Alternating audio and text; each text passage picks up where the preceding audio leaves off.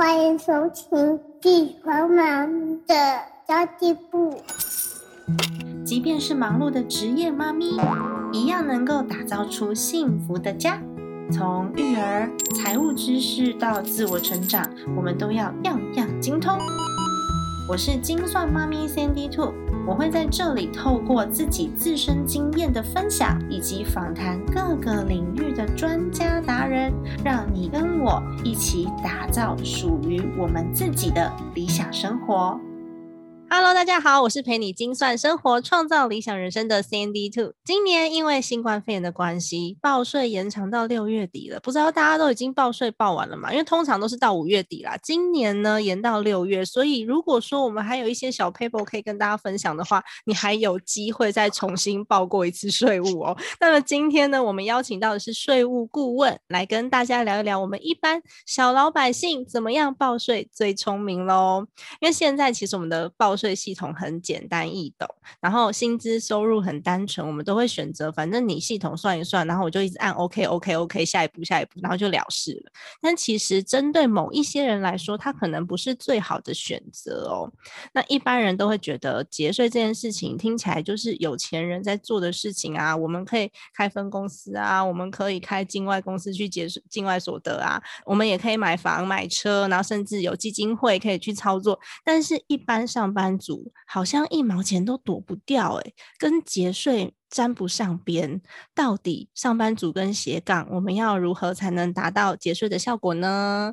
好的，那如果你觉得去年的所得我们今年已经在报了，调整的幅度有限，但是你明年我们倒是可以研究一下明年报税的策略，说不定就可以为你省下一些零用钱喽。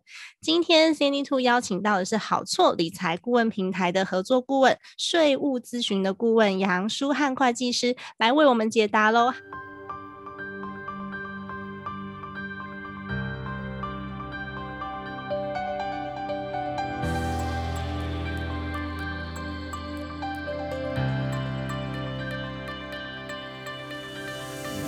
Hello，舒汉。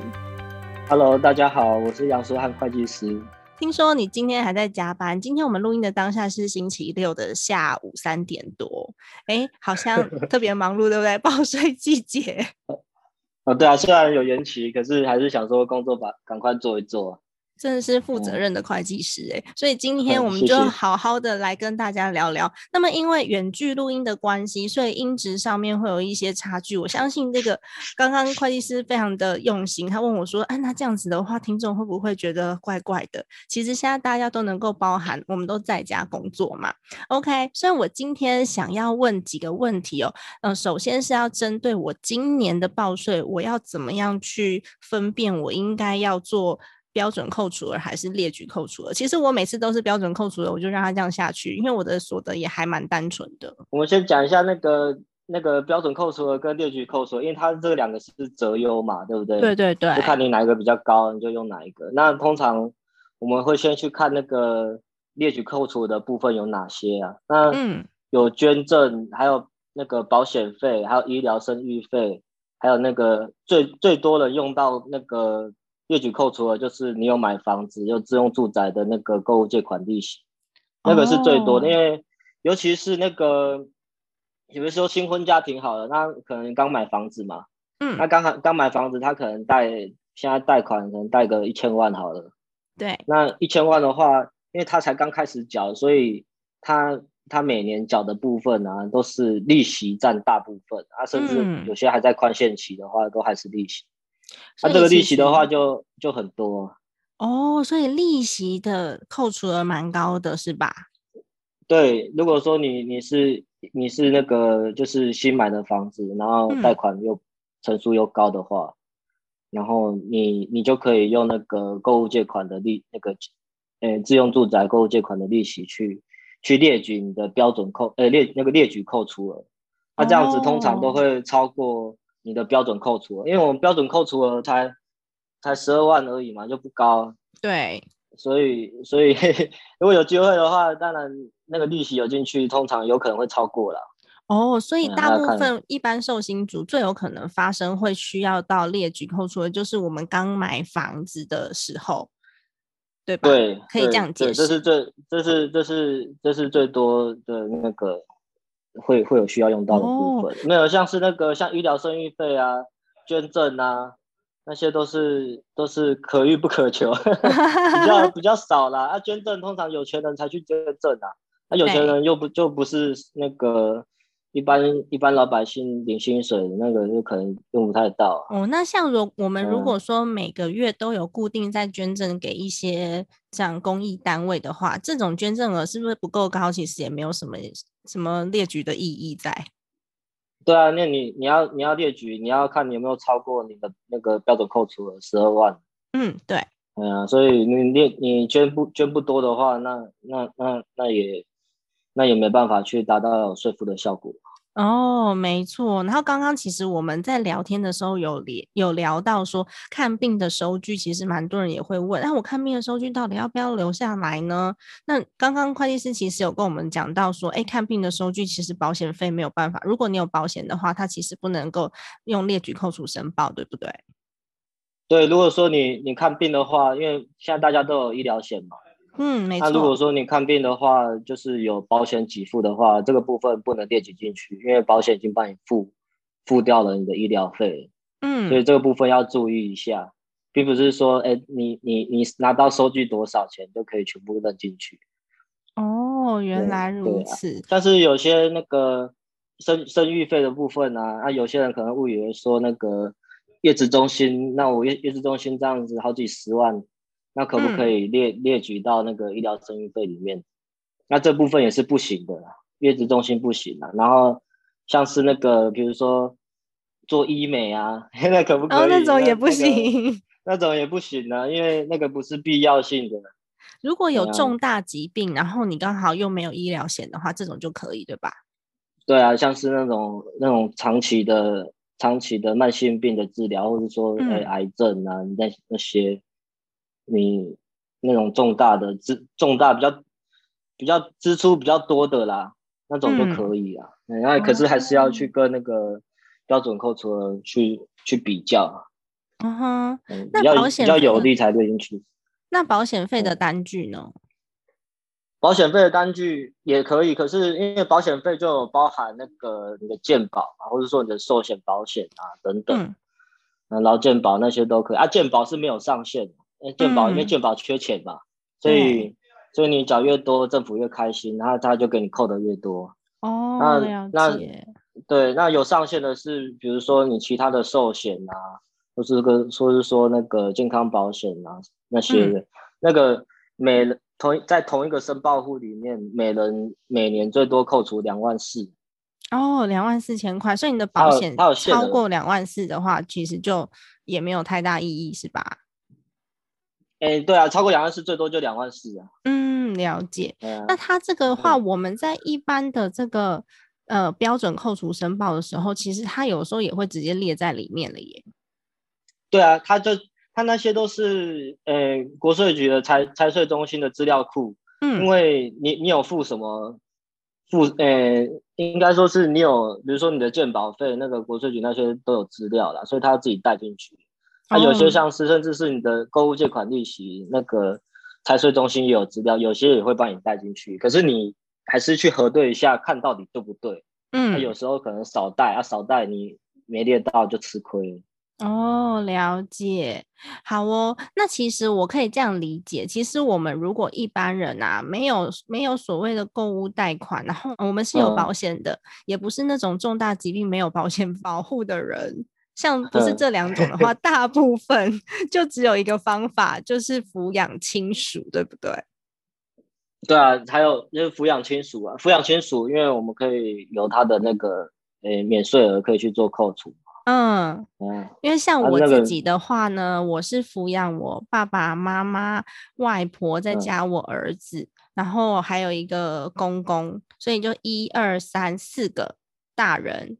然后两个是超过八十岁的，两个超过六十五岁的，然后一个是呃两岁多，所以其实我都交不到税。哦，这样子你，哦，这样你你对啊，你这这样子你的扣除额是蛮多的。我们讲一下那个免税，诶，抚养亲属可以可以达到什么样的税负效果？好了，好啊，好啊，因为抚养亲属是这样子的，因为像你，我们有分四大类，嗯，那当然首先就是直系血亲嘛，直系血亲又分为父母跟你的那个子女。那父母的话，你像你刚刚有提到说你有抚养你的父母跟公公嘛，对不对？对。然后其中两个又超过八十岁。还有外婆，外婆跟公公超过八十岁，年龄越大，超过七十岁的话，你的免税额会增加一点五倍啊。因为一般一般一般没有超过七十的话是八万八嘛，嗯，然后超过超过的话会乘以一点五，好像是三万二，等于是像像你你刚刚说你抚养长辈有四个，那如果说又超过七十岁，那那这样你你你乘一下就知道你你的免税额就多了很多，这可能。就四五十万元，那扣除额我们刚刚有提，我们刚刚是在讲扣除额分标准扣除额跟列举扣除额嘛，对不对？对，你多报就可以多就可以多就可以少缴税了，越报越多，少少缴越少。可是有时候要注意，那个像像如果抚养家中的长辈的话，比如说抚养你的父母，对，那。他的资格是你要年满，哎，父母要年满六十岁，你才可以报他们抚养。嗯，那如果没有满六十岁的话，其实也可以啦。就是说，如果他们都没有所得，或者说所得很低的话，你还是可以帮他抚养。嗯，可是如果说你报你父母的话，啊，他们如果是包租公啊、包租婆，啊，收入很高的话，对，算你身上，你要你要帮他们缴税，那通那这个就不建议那个就报他们抚养，他们自己去缴就好了。然后他们比我们有钱。对对对，没错。对，所以还是要提醒大家，是父母亲，如果他们真的没有收入，或者是收入很低的话，你才把他报到自己身上。否则呢，你只要报抚养的人，无论他是谁，即便是小孩好了，所有的所得都会算在你的身上。所以，我们自己家里面是兄兄弟姐妹，有时候会轮流啦，然后我们就会把爸爸妈妈的这个身份证字号跟他的那出生年月日输入进去，然后看谁可以退最多税，然后就给谁报。我们有的时候会这样子轮流去轮流去操作，因为我我有两呃，我跟我弟弟会报嘛，然后我我先生那边的话，是我先生跟他哥哥会互相就是 cover 一下，然后看谁退的最多，那退最多那个就分一半给对方。我们有的时候就会这样子来做来做一个平衡。这样不错啊，这样这样 OK 啊，至少没有吵架。对，我有听过吵吵架的，你像那个。两个人都报，那到时候那就重复了，这样子还要去国税局做说明。嗯，没错。那这这就这就这个就会比较麻烦。嗯，哎，那什么是特别扣除额啊？特别扣除额，特别扣除额也是有，它也是属于扣除额的一种啦。嗯，那特别扣除额的话，它有我们一般最常见的就是薪资特别扣除额。哦，那这个特别扣除额，对，薪资特别扣除额是一般上班族最可以享受到的，每年有二十万，是无条件帮你扣掉，那你就可以，你的所得金额就会少一点。然后还有财产交易损失特别扣除额，那这个就用到的比较少。嗯，财产交易损失，像你，你如果是有旧制的房子，因为现在房地合一嘛，你有房子买卖旧制的话，如果你有损失卖出的话，那你也可以列在里面。它列在里面，并不是说。你亏多少就可以减多少你的所得，你要有财产交易的利益，嗯，你才可以减掉你的损失啊，最多减到零。哦，最多减到零。对，如果说你有财产交易利益，然后十万块，啊，同时今年又有财产交易损失十万块，那这样就可以，那个利益就不用缴税啊。如果说你没有财产交易利益，可是你有财产交易损失十万块，这样你也不能去扣，然后它是要同一类别的，你才能去加减。像刚刚的标准扣除额跟列举扣除额，就两个最指标性的嘛，一个就是我到底有没有房屋贷款，然后还有我看病的这些所得支出是不是很高？如果有重大疾病，我又没有保险的话，这两个是最常会用到的。刚刚我们就是简单分辨。那小孩的话，还有一个幼儿学前特别扣除额啊，这个这个也不少钱的。嗯，像你像你。对啊，这个一年十二万哦，所以我的小孩如果是学学龄前的幼儿的话呢，他还另外还有十二万的扣除额就对了。对啊，因为除了八万八以外，还可以多加十二万。哦，那其实是蛮多的耶。对啊，不少。嗯，所以有，其实我我我这次啊，在访问您之前，就访问我们 会计师之前呢，我有问过我的听众朋友们，说他们最想问的问题是什么？那其中一个人就私讯了我，然后很很怯生生的问说：“哎，我如果去年离婚，那我今年要报税的话，要怎么 报啊？”所以刚刚其实有回答这个问题，对，回答到，对，就是分开申报，对不对？对啊，他可以，你就分开啊，各自报各自的。比较尴尬的是，你分拿离婚的时候，那那小孩抚养要归谁啦？对啦，如果说有小孩的话，呃，这个国税局最近有出一个解释函令啊，原则上就是，当然大家说好就说好，今年给爸爸报，明年给妈妈报，这样子的，嗯，这样是最好。啊，如果如果吵架的话，那那那可能就要上法院，看抚养权归谁。真的，因为会有这个问题，是因为那个听众朋友说，比尔盖茨说离婚之后税很麻烦。这好像台湾的政 策比较没有这么这么复杂，尤其是我们的薪资所得很单纯的时候，不像比尔盖茨，他可能有很多财产要处理。对啊，有钱人，诶，对啊，他可能，对啊，他他要他要那个，因为他可能离婚嘛，要分财产给他另那个之前的另一半，对，这样才公平。那像我们的话，没有什么。没有什么东西可以分就算了，这样。哦，不会啦，别这样说。对啊，还是有啊，像房子啊，房子也是啊。哎呀，到底要归谁？因为因为大家结婚多多少少还是会买房子嘛。对对对对。啊，结婚后买的就是共共有共有财产啊，不管是房子挂谁的名下，其实另一半都有那个就是分配的请求权。嗯，了解。除非是婚前婚前买的就没了。哦，婚前买婚前买的没有哦，所以婚前买的就不算就对了，是婚后对婚前买的会，对婚后买的才才算是共有财产啊。如果是婚后，可是是爸爸妈妈，比如说婚后，然后那个女方的妈妈哎赠与给那个。就是女方的话，那个是属于特有财产啊，一般也也是不不放在那个共有财产里面。哦，这点很重要哎，所以我们婚前自己买的房子算是自己的，是婚后买的房子才是共有的财产。那如果说是长辈赠与的话，那也不算是共有财产。对，那算特有财产。这个蛮重要的哦。所以大家要想好，要看看要是婚前还是说婚后买房子。也是也是，那其实因为去年呢，Covid nineteen 的关系，其实蛮多人都开始失业了耶。然后大家就问说啊，可是我已经失业半年了，失业劳工还需要报税吗？还是要啊，因为你还是有可能还是会有所得，因为报税是看一整年度的所得啊。对，所以你只要有一笔，你都要报就对了，不乱不论说缴不缴得到税。对啊，他是他是报去年的，所以像你今年是报一百零八、一百零九年的所得，那你明年的话，可能就会就看了，看你有没有有没有减薪还是什么，可能少缴一点吧。嗯，了解。那么针对明年呢？今年已经没有办法了，反正今年报的就是去年的所得了。那如果说我今年要准备，像现在才刚开始要六月嘛。六月我还有半年的时间可以布局一些节税的可能。那上班族有哪些节税可能？还是说有一些人是在家里面自由接案的？那有哪一些小小的 paper 可以跟大家分享吗？那个上班族的话，就是如果你是最主要都是薪资所得，那像像有些人薪资所得就真的很高。对，比如说像。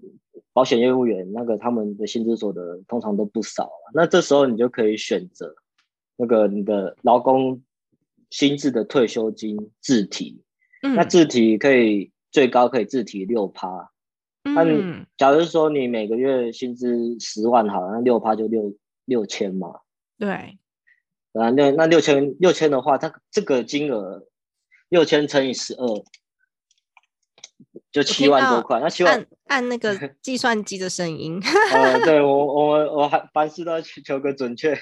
那我刚刚讲这个七万二的话，它它就可以不并入你的薪资所得去去课税啊，所以可以透过这个方式自自提六趴。那六趴那个，呃，它是薪资退休金，它是直接到你的个人的退休专户，所以不会倒。啊嗯。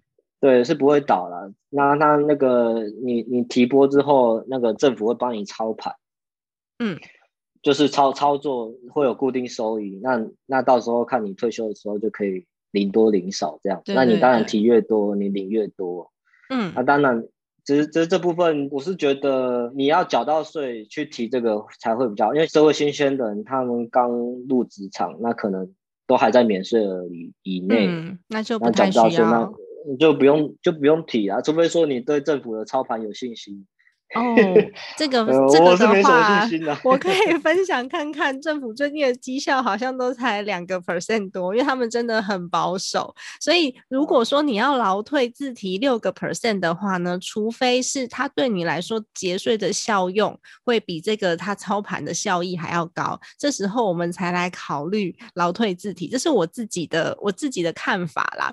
那为什么要劳退自提？我觉得如果薪资高是可以稍微推荐一下，一个就是节税的效。效果嘛，然后再来就是呢，其实劳退的这个，它是你在你的退休专户里面，它其实跟呃我们之前讲的啊，劳保要劳保要破产，劳保要破产的那个退休金是不一样的，所以它就是你的你自己的专户，它是不会破产的，所以跟可以跟大家有一个这样子小小的解释。那我如果说如果说我的薪资够高，这个够高呢，还要看你到底有多少人要抚养，你的扣除额怎么样，才有办法，会计师也没办法告诉你说你怎么样才算是。够高，所以这就是大家要好好的去请教一下自己身边的会计，来把你自己的呃薪资收入计算出来之后，然后节税的这个金额计算出来之后，才有办法知道你到底适不适合。我可以这样解释吧？没错，没错，最主要是说你你的集聚如果达到达到那个，比如说二十趴好了，那你你你刚我们刚刚算那个，比如说。一个月六千嘛，那一年七万二，那七万二乘以乘以二十趴，那你可就可以少缴在一万一万四千多块的那个税金。对啊，对啊，所以所以通常是所得税率，你可以针对你过往的所得税根据税率去去做评断，看你要不要提这个。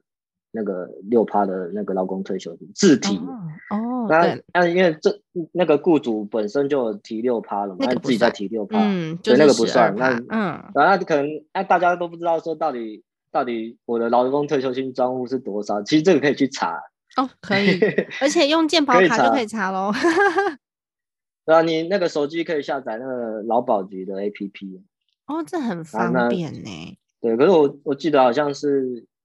我不确定啊，我不确定现在有没有改。我之前是用那个自然人凭证，嗯，自然人凭证可以去申请一下，这个报税也蛮快的。哦，我现在都用健保卡报税。去年还前年就可以了，我已经连续几年都是用健保卡报税，我觉得超方便的。因为自然人凭证它就只有报税一个功能，我每次都会忘记它的密码。然后自从健保卡可以用之后，我就一直都是用健保卡。然后刚刚像劳退的这个金额啊，你的退休专户里面有多少钱？我印象中健保卡也是可以查的。就我们在计算我们自己退休金的时候，可以把它加进来，你会觉得嗯心情稍微好一点。然后原来我还有这笔钱，通常都还是会有个几万块、十几万，其实都。还是会有，然后你就可以计算说，我如果一直自提到六十五岁，或是呃雇主的六趴，再加上我自己自提的六趴到六十五岁，我可以有多少钱？这其实就算是他每个月都会自动扣除嘛，所以你也无痛，就是无关痛痒，是因为你领到，你只要没领到，你就会觉得没用，所以无关痛痒的可以去存下一笔钱。是啊，是啊。但如果说有一些人他是呃自己在在接案子的，那我们都是报执行业务所得。那这种的话呢，它有可能到一个节税的门槛吗？执行业务所得是这样子啊，它有一个必要费用率可以让去扣，它跟薪资所得不一样。薪资所得我们有特别扣除了二十万嘛，那执行业务所得的话，看你是哪一种执行业务所得。那如果是稿费的话，你还有十八万的免税额。嗯，嗯，那你就可以不用记录你的所得总额去计算。执行业务所得是这样子，它是比如说你一年一百万的执行业务所得好了。嗯，那你并入到你的所得总的话，它会先扣除你的必要费用率。那这个必要费用率的话，就是看你是什么样的执行，那个不一样，所以你要自己去做选，你要去勾选啦，列示出来。对，对，你要去勾选你是哪一类执行业务所得，然后他会帮你扣掉必要费用。我以会计师的例子好了啦，就是我们必要费用率是三十趴啦。所以，如果说我们赚一百万，我们只需要七十万并入我们个人综合所得税，是这样子。嗯，对。那执行有所得，我们一般人如果不是像你们是会计师或者是医师、建筑师这种的话，才会有办法去去刚刚你讲的那个扣除所得的额度嘛。那大部分的人应该都是，哎，我记得好像是九 A 九 B，对不对？好的，对啊，那那个那个就是里面还是有分很多项。嗯。哎呀，就是还是要看那个是哪一类，去选。印象中都是九 A 九 B，那稿费是比较难。我之前是帮算是合作的同事们，就是包括执行业务，所以我记得好像是像现在很红的什么网红啊、YouTube 啊，然后做 SOHO 族这些接到厂商配合的工作，它也是都会被列成执行业务所得的。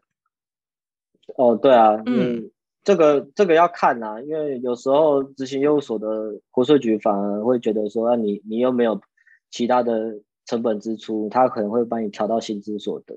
嗯，嗯，这个这个不一定啊。可是如果你报执行业务所得，就先报啊。如果说国税局不同意，可能会被调整。哦，所以还要看项目哎。我记得每一次我在报那个九 B 的时候，就是演讲啊、邀稿啊这种项目的时候，我自己的会计师都会对于我自己执行业务的内容特别的严格，因为他说这个的审核是比较比比较不容易过的。没错，他通常是薪资国税局没意见啊，你报执行业务所可能就会稍微有一些意见，可是不一定啊，你一样可以先报执行业务所的。嗯，等他等国税局如果有意见再说，没没意见就就就过了。哦，原来如此。因为薪资的话，就是薪资大部分都是我自己有在这个公司里面长期合作，然后他就会列入薪资所得，报的是五零吧，对不对？没错，没错，薪资报。啊，其实薪薪资跟执行业务所得最大的差别是，你有没有自负盈亏。比如说你你如果说没有接这个案子，那我还是有有。诶，怎么讲？我我有人员要去要去付薪水啊，我因为赚这个执行务所，我有薪资要付啊，那这个就有自负盈亏。那你这个包执行务所的就没问题啊，或是说你有你有买很贵的器材啊，那因为为了这个所得，我买很贵的器材，买买什么？呃，像像你你的收音设备可能不少钱，那这个那这个可以就可以去报执行务所得。哦，了解。所以他最主要还是看这个部分。嗯，其实五零五零这个项这个薪资所得项目，大部分都是有雇佣关系的，然后会有没错会有扣除额。但是呢，九 A 这个项目，就像你们的什么律师啊、会计师啊这种医师啊，委任关系有委任关系的是报九 A。那九 B 的话呢，就是单次的什么稿费、演讲费这种。但是九 B 是有十八万的免税额的。没错，没错。嗯，那它通通全部都会合并计算哦。因为假设我是我是有我是有工作的，我是一般上班族，所以我已经会报呃薪资所得了。但是我又去接了案子，像很多斜杠在接案嘛。那斜杠在接案的话，大部分他还是会有执行业务所得的那个表表要要签呐，大家还是会就是合法报税啊。这个时候呢，它是会全部合并做计算的，对不对？对啊，它还是会并入到你的所得总额。所以说，如果说你你，比如说你刚刚讲到斜杠清斜杠做久，那反而比本业还要高的话，按说那个执行业务所得越来越高，那你就可以考虑看你要不要开个公司行号。哎，那到什么样子的门槛，你觉得建议会开公司？看你的所得税率。如果说你的个人综合所得税率啊，因为我们刚刚不是说是累进税率嘛？对。啊，如果说超过到达二十趴甚至以上三十趴，那个我就建议可以考虑开公司。可是我们开发票出去还是有五趴的发票税啊，然后还是有营所税，还是会有营所税啊。对，那营所税，营所税如果说，诶，你是像那种接案的方式的话啦，我是建议你就可以开个行号就好了。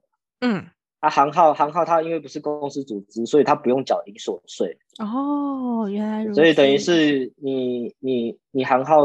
计算完你的所得，诶，盈利所得的话，它是直接并入到你个人综合所得税去缴税的啊。好处是因为，因为你开行号嘛，你你的收入可以减掉各项的成本、成本跟费用。对对对，开的发票这些可以扣除。对啊，可能会比你你你比直接报执行业务所得还要来的低。好，那我简单做个小小的结论：如果大家呢在在自由接案的同时，你发现你的执行业务所你的所得的那个集聚门槛已经高达百分之二十了，就是到达二十个 percent 那个门槛了，那我们就可以考虑去开一个行号，因为我自己，比如说我买一些器材啊，我买一些小东西，我都还可以去报账嘛，就会比我直接拿到收入的税收比较低一点，而且它还是行号的这个收入是会合并到所得税里面去算的，差异就是我我能不能够有一些进项来做小来做小涨？对啊，你买东西啊，买跟跟你的那个收入有关的东西都可以报账，嗯，那我如果去扣除你的所得。我如果是自由接案的话，我这些我买的东西就通通都不能报，都算我自己的花费。对啊，就比较难呐。嗯，除非你还是还是可以报啦，只是说就是比较没那么方便。对，了解了解。那我还有一个小小问题哦，就如果大家今年想买房子，其实蛮多人在讲说，哎，要让收入高的那个人贷款用他的名字，这个真的有差吗？收入高的贷款主要是考量到利率吧。不是不是税税负的关系啊，嗯，然后你收入高的，你条件比较好的。那可能你谈到的那个房贷利率就会比较低哦，了解。所以其实跟税务是没有关系的，它是因为我们在贷款的时候，它有一些利率上面的优惠，是你的如果条件比较好的人本来就可以有这些，对，成数贷比较高，然后利率贷比较低。那听说有一些常见的投资工具啊，都可以成为节税的好方法，例如说我们常常会投资的，嗯，股票。或者是基金、债券、海外基金这些东西，它其实也是也是有呃也是有免税额的，对吧？像我们现在大家都买股票嘛，买台股嘛。对。那如果你买台股的话，你有分配股利，那我们其实股利股利有所谓的，它可以带出一个叫做可抵减税额。嗯。那可抵减税额是看股利总额的八点五趴，意思是说，假设说你的所得的。税率的集聚在五趴的话，假设啦，那在五趴，那你有这笔股利所得、盈利所得，那你进去的话，你反而还可以退税，多退那个三点三点五趴下来，甚至你原本不用缴税，你你本来就你原本那个所得金额就是零，那你有这笔股利收入，你还可以把那个八点五趴给退下来。哦，还有这样子的差别哦。但是我其实听很多人讲说，哎，你的。那个呃，股利所得，它其实它的免税额度是有限的，所以如果说你的免税额度已经达到了之后呢，就是尽量是用做买卖价差，然后呃去去赚这个资本利得。因为我们配配配股利的时候，除了除了要缴税以外嘛，啊我们。我们还要缴二代健保，因为这个也都不少啊。如果说你要做买卖价差的话，我们只需要负担千分之三的正交税嘛，嗯，然后还有一点点的服务费这样子。所以其实存股族的话，如果还是要控制一下自己存股之后我们领到股利的所有的费用，其实还蛮多的。存股的话，我还是建议你就不要卖了。如果说你要那个利只有利息的，利息有所谓的利息投资特别扣除额啊。一个申报户是二每年二十七万，那蛮多的。股息算是股利所得、盈利所得，那个只有像是金融机构的存款利息、你的定存利利息啦，嗯，有具具有储蓄储蓄的性质的那种才可以，嗯，那那种才算嘛，啊，那其他其他的不算。因为每年的银行的定存利息要超过二十七万，那要是一个巨额的存款呢。啊，那对啊，也不少，因为现在利率那么低，所以这部分要用到比较难呐。哦，也是也是。补充一下，如果说你用了除去特别扣除额的话，你就不能用你的购物借款的那个列举扣除。对啊，因为它不能让你两边都享受到。你想说你都那么有钱了，利息都那么多了，我还让你扣这个，那你只能择个去做了。要么就是你用去投资特别扣除额，啊，要么你就是用列举的那个。购物借款利息的扣除，这样，对，你两个都是利息性质的，没错。那还有那个租屋啊，租屋可以节税，我们都知道，但是其实不是每个房东都愿意申报。哦，对啊，所以所以还每个不是每个房东愿意愿意让你报税啊，你也不是每个房东都愿意让你入籍。对，所以其实租屋族我觉得蛮困难的啦。像这一点的话，嗯。的确，很多人都遇到相同的问题。房东说：“哦，你要报可以啊，我直接就把它在你的租金里面体现出来，就涨你的租金，让你去缴这个税金。那其实这样就不划算，不是一样吗？”对啊，说不定原本也不用，你也缴不到税，那也不用报，不一定啊，这还是要看看情况。所以其实一般如果说回到我们刚刚讲的这个议题，我们如果要布局明年的报税的小 paper 的话，就还是如果说我今年有发生，呃，所有跟列举扣除的有关可以扣除的项目，然后是比较大金额的，我就可以哦，你超你刚刚讲超过多少？超过十二万是不是？你是说哪一项列举扣除？哦，对，哦列哦列举，对啊，列举扣除超过十二万。如果说有超过十二万以上，我们才使用列举扣除额，比较有机会使用嘛。对对，比较有机会使用列举扣除额。如果是这样子的项目的话，我们就把单据都留下来。那如果没有的话，其实上班族我们就是用标准扣除额去扣除，然后会非常方便，然后按下一步、下一步、下一步就可以去计算了。那如果说你有你有长辈啊、小朋友可以抚养的话呢，尽量跟兄弟姐妹好好的协商，就是到底抚养权是今年该谁去报这个抚养。因为像我为什么只报公公，是因为我公公婆婆是分开报的啦，那就是一个给哥哥嘛，一个给就给我们呐。他其实我们就是有有一个呃。大家沟通好之后的分配，然后还有我的免税的收入有哪一些，大家可以去稍微列举一下，到底要不要劳退自自提呀？然后我的投资工具上面有没有办法做调整？其实啊，上班族真的很可怜，上班族 可以调整的幅度这么不大哎。哦，对啊，因为因为你的所得。比较单纯，你的的单纯，然后没办法有一些空间调整的空间。我不好意思，我这边再补充一下，好，就是有关那个有关那个受抚养亲属的部分嘛，就是我们刚刚有提到说，就是直系血亲嘛，那还有兄弟姐妹也可以。哦，兄弟姐妹可以抚养哦。可对，可是要未成年，未成年才可以。嗯，你也可以报生啊，像比如说。比如说像其他其他亲属，你的那个大伯啊、二伯，或者是说婶婶，其实都可以。一般如果要报其他亲属的话，或者说就算没有血缘关系，你有生活在一起的事实，报在同一个，你的户籍在同一个户籍在同一户籍是可以的。嗯，有关夫妻当年度要在一起或是分开，标准扣除会 double，就是二十四万。嗯，啊，所以说你第一年要不要报在一起，其实上这部分是标准扣除的部分是不会有影响。哦，所以夫妻报税啊，要合并还是分开，其实是没有影响的。对标准扣除的来说是没有影响的。对，其实其实是没有太大影响。只有只有你受抚养的话，抚养亲属的那个标准扣除额才不会计进来。像你如果抚养你爸妈，他他原本是一个申报户，他有标准扣除额十二万，那你受抚养的话，就那个十二万就不会再加进来哦，所以其实合并申报跟分开申报的这个问题是。以前的旧制度才会有比较比较大的讨论空间，其实现在是差不多的。对对，现在现在夫妻是差不多的啊。第一年你就。看你要在一起还是分开。那最后呢，我们还是给大家一个布局明年报税的小 paper 咯。我们有哪一些是身为一般的上班族或是一般的斜杠青年们，我们要来布局明年的报税的话，即便幅度有限，我们省一点是一点嘛，这是零用钱很重要的。有哪一些小 paper 是我们可以去注意的？嗯，就是哦，就是我们复习一下，就是刚刚我们提到的劳退字体那个六趴，可以可以去考虑。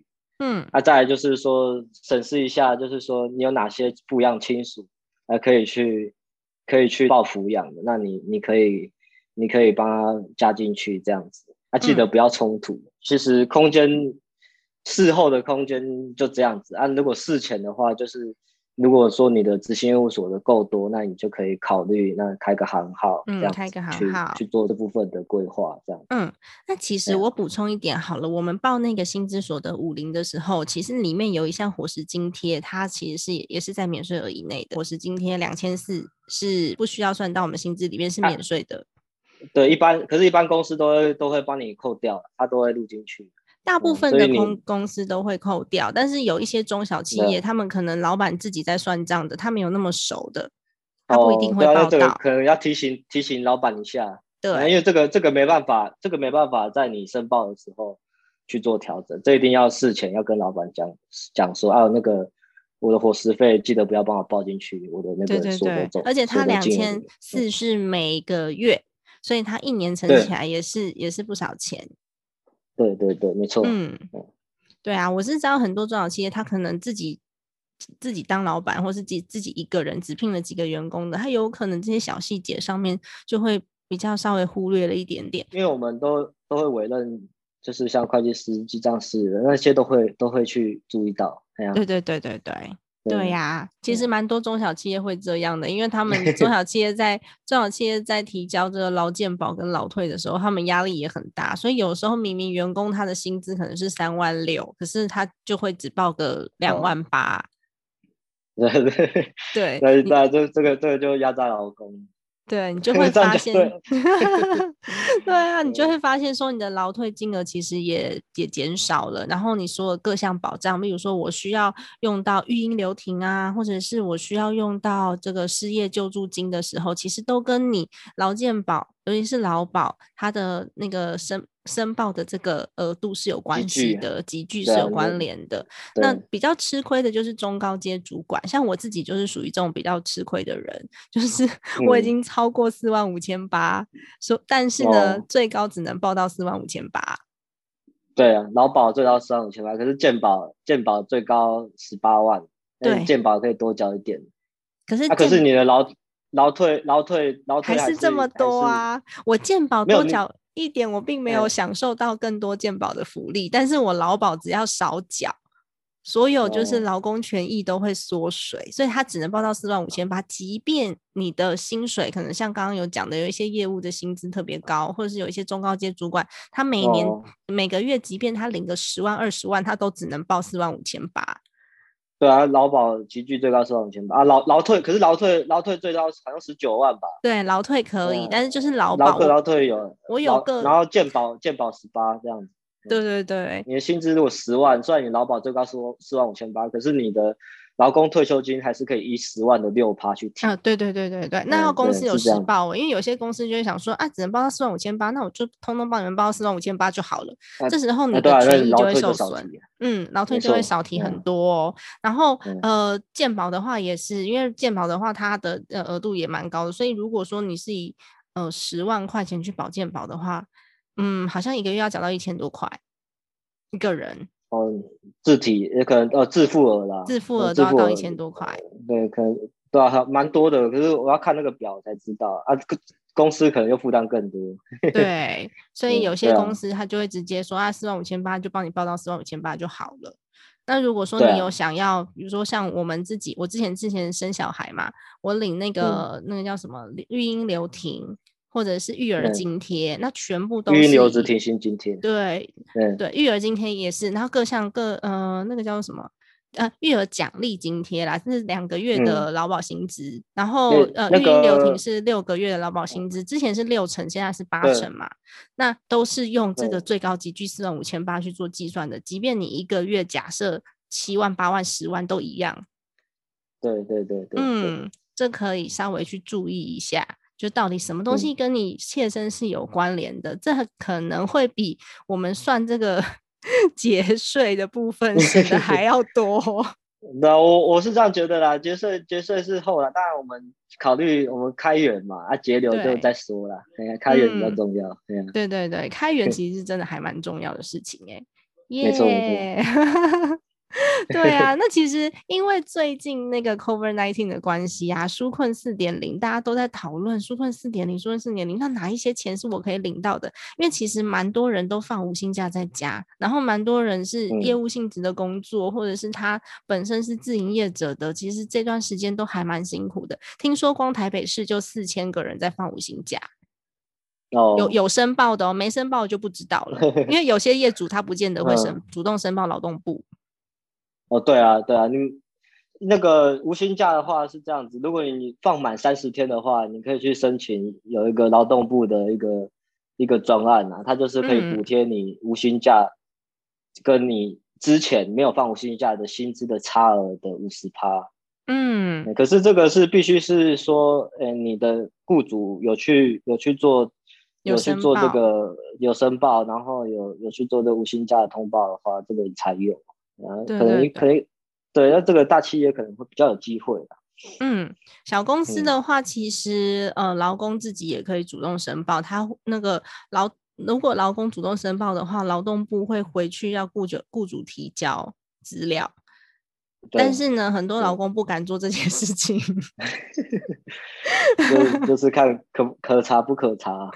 对，那应该是不会把名字公布出来，反正他就是会去通报说，哎，好像你们公贵公司有在放无薪假，那是不是要把资料提报出来？但是其实呢，这呃，雇主是可以收到劳动部所谓的一些补贴，然后有些是补贴给雇主，有些是补贴给劳工。像刚刚讲的五十趴无薪假的薪资损失的五十趴，是直接补到劳工的身上的。劳工身上，对，是那雇主的话也。雇主雇主的话是也有啊，可是雇主你就不能放无薪假。他他的规则是你的当月的那个收入啦，如果跟前期去年或是说前年比较的话，有减少五十趴的话，你就可以去申请那个。对，可是这个有行业别的限制，这个还是有很多限制。啊，细部的部分可能还是大家要请教一下那个局处，像有工业局的、经济部的。我觉得这个条件其实算是蛮严格的，因为我之前也有帮其他的公司有去了解过这个专案，所以我都是打电话去问，就是去该局去问。那嗯，他呃他的标准呢，其实蛮严格，就像。每个月的收入都要下降百分之五十，那有些公司下降百分之三十，它就快倒了，要百百分之五十，它才有 办法领得到 这些补助，那不是就求助无门？所以其实有的时候呢，你你如果你身为劳方。也不是真的，你身为劳方，可能也是稍微去体谅一下雇主，他不是故意不申报的，是他只要一申报，那有可能就就直接倒闭。那如果经营风险还是很高，经营风险很高啊。那如果说像我们自己在在资方的话，其实大大家都想要，如果有能力的话，大家都想要可以去体恤员工，因为这样才能够长久经营。所以在这个当中是蛮纠结的。对啊，可是不知道不知道现在现在新最新的方案会不会放宽那个申请的资格啊？这个现在还没，因为目前我们今天是五月二十九嘛，对对对，录音今天是五月二十九，所以他其实我因为其实我其实在录音之前我就有问舒翰说，哎，舒翰，我们可不可以聊一下纾困四点零？因为其实蛮多人可能会需要纾困四点零的帮助的，但是其实他现在都只是先。公告而已，那还没有还没有实质的方案出现。对，他他的那个办西部的具体的办法还没有还没有出来啊。可是可以，对，可是有一个比较确定，像去年就是有，诶，像你如果投保在工会的自营工作者啊，嗯，那这个这个是它它有两个门槛嘛，就是说第一个门槛是你你必须要投保两万四的基本薪资，你的投保集聚是两万四。那第二个是说，你必须没有缴到所得税了。那这两个标准有的话，你就可以领到三万块钱，按一次提拨。啊，我我刚刚看新闻，他是说这这部分是就是从宽呐，就是说你之前有申请过的，这次可能会直接就再拨给你。哦，了解。所以其实还是要符合一些条件，大家可以上网去查。那最主要就是你要有保劳保。如果没有保劳保的话，你通通都领不到。我所谓的补助的这个方案是，无论你是公司还是工会，只要投 保劳保，你才有办法享受这些补助。那如果说你是自己，像刚刚刚刚那个书汉有跟我们说嘛，如果说我们自己在家里面接案，然后到达一个门槛，你可以直接。就是自己自己开公司，或是自己当小老板，像这种的话呢，通通都不符合资格。所以其实我们平常缴的劳保，就是拿来这个时候保护我们用的。这个不如少补了，当然因为最近真的是蛮严重的。